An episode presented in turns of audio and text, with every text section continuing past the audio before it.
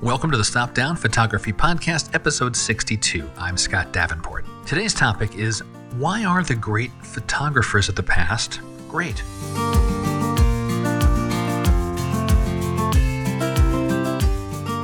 Hi, welcome. Thanks for joining me. I'm glad to be back with you for another chat about photography, this shared passion of ours.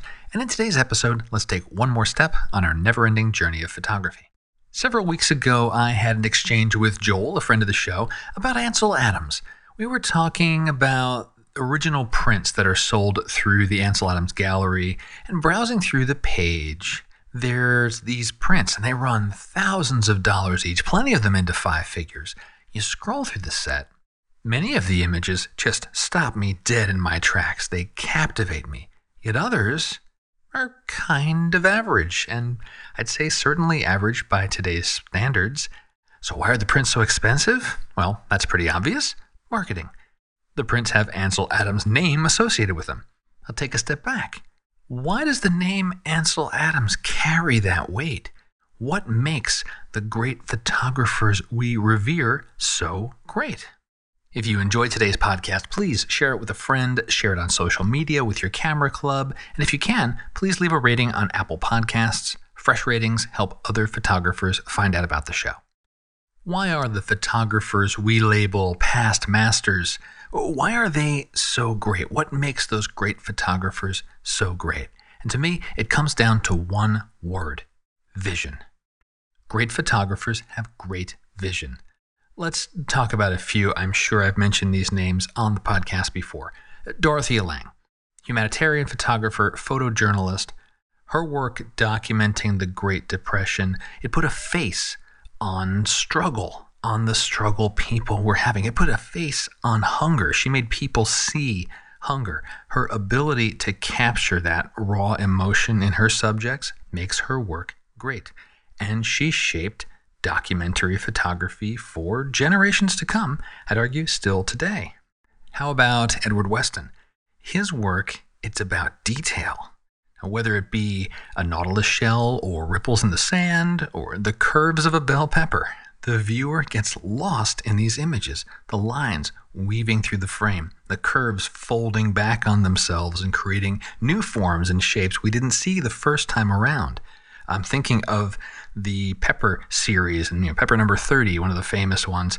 It's, uh, of course, a bell pepper, but it also looks like a man with his back turned. You know, the muscles are tense and he's slouched over, hidden from view. Maybe he's cowering, maybe ashamed. And this is this is a bell pepper we're talking about. Pepper 14 looks like two bodies that are entwined in an embrace, and this is all just seen in a bell pepper, you know, a vegetable, a simple vegetable.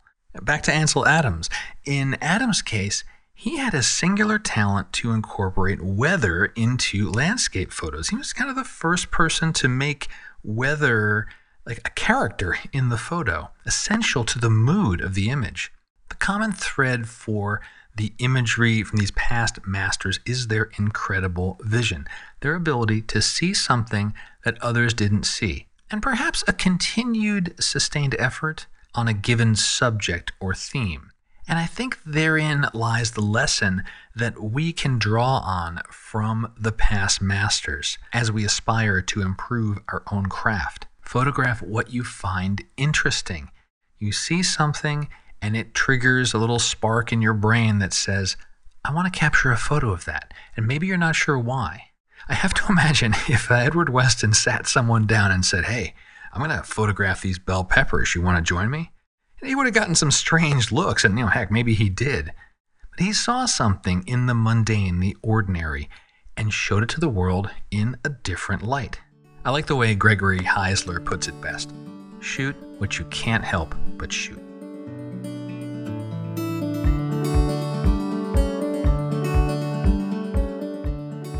As I wrote the notes for the podcast, I scrolled through that set of photos from the Ansel Adams gallery again. And the images have changed since the last time I looked. I guess some of the prints have sold. I'll put a link in the show notes so you can check out the page for yourself. But something that strikes me is If you didn't know the images were made by Ansel Adams, many of them you just whip right on by. You know why? Well, maybe they're not unique anymore. We've already seen images like that. Uh, some of them are you know, just basic. They're they're plain. They're uh, a photo of a thing or a building. Uh, nothing extraordinary about them in and of themselves. But then again, there was something interesting enough about the building that Adams took the photo.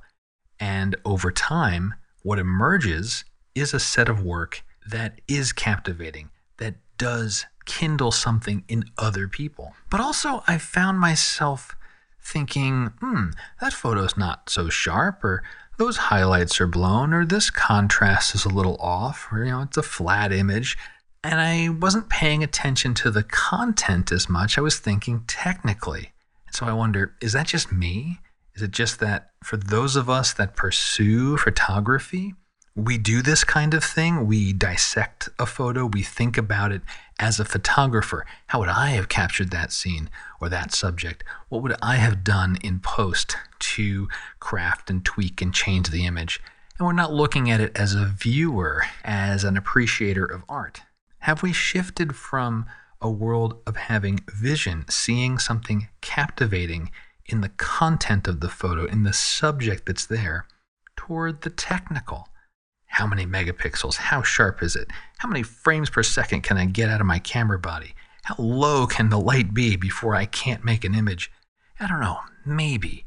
In the modern world we live in, we're surrounded by feeds and speeds.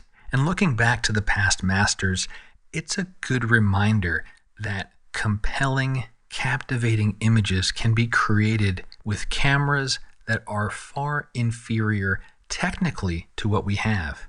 But the person operating that camera was far more visionary than at least me, where I am on my photo journey.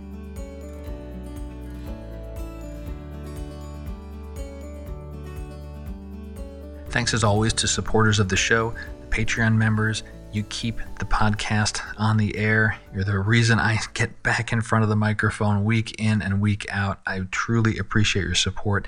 I do hope you are enjoying the content, both here in the podcast as well as in the Patreon community. Thanks also to those of you that made donations this past week through the support the show button. Can't tell you enough very much appreciate it. I know you already heard this from me through uh, through our exchanges through email, but thank you again. It's so meaningful. It really just tells me that you're enjoying the content and uh, we're connecting. We're connecting as photographers. And also, there are many zero cost ways that you can support the show. Simply telling one of your photographer friends about the podcast is all you got to do. So please share the show with someone else that is in your photographic circle this week. Can't tell you enough how much that means. I hope you enjoyed today's podcast. And if you've got questions or a topic you'd like to hear about on the podcast, please reach out through the contact form on stopdownpodcast.com. Messages come directly to me. There's no robots involved, and I do actually respond. People are often surprised when I, they get a message back. Like, you know, like, wow, I didn't expect to get a response. Yes, I, I do actually respond to the email, so it doesn't just go into the ether. I enjoy the interactions and sharing and exchanging thoughts and ideas about photography. That's why we're here. We're all here to help each other improve and grow as we continue our journey of photography. And until next time, my name's Scott Davenport. Have fun. Thank you.